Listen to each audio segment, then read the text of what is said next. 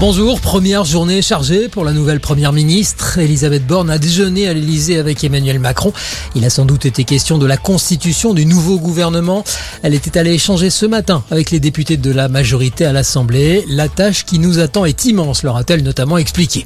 Emmanuel Macron, de son côté, doit s'entretenir dans les minutes qui viennent avec le président ukrainien Volodymyr Zelensky. Il sera peut-être question des évacuations de soldats ukrainiens de l'usine Azovstal de Mariupol. Plus de deux cent soixante combattants évacués hier en zone pro-russe selon Kiev ou qui se sont constitués prisonniers selon Moscou.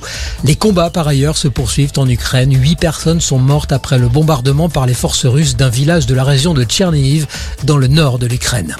À l'étranger toujours, l'Iran confirme l'arrestation de deux ressortissants français la semaine dernière.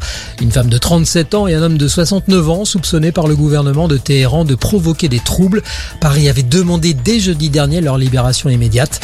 Plusieurs ressortissants étrangers sont détenus en Iran pour divers motifs. Les pays occidentaux estiment que Téhéran s'en sert comme moyen de pression sur le dossier du nucléaire iranien ou encore pour desserrer l'étau des sanctions internationales. Retour en France avec la reprise du procès des attentats du treize novembre devant la cour d'assises spéciale de Paris. Aujourd'hui, des rescapés se succèdent à la barre, dont deux membres du groupe Eagles of Death Metal qui se produisaient au Bataclan ce soir-là.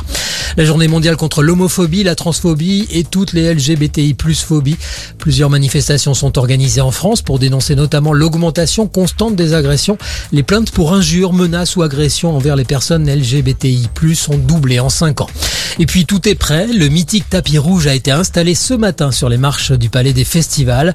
À dix-neuf heures va débuter la cérémonie d'ouverture de la soixante-quinzième édition du Festival de Cannes.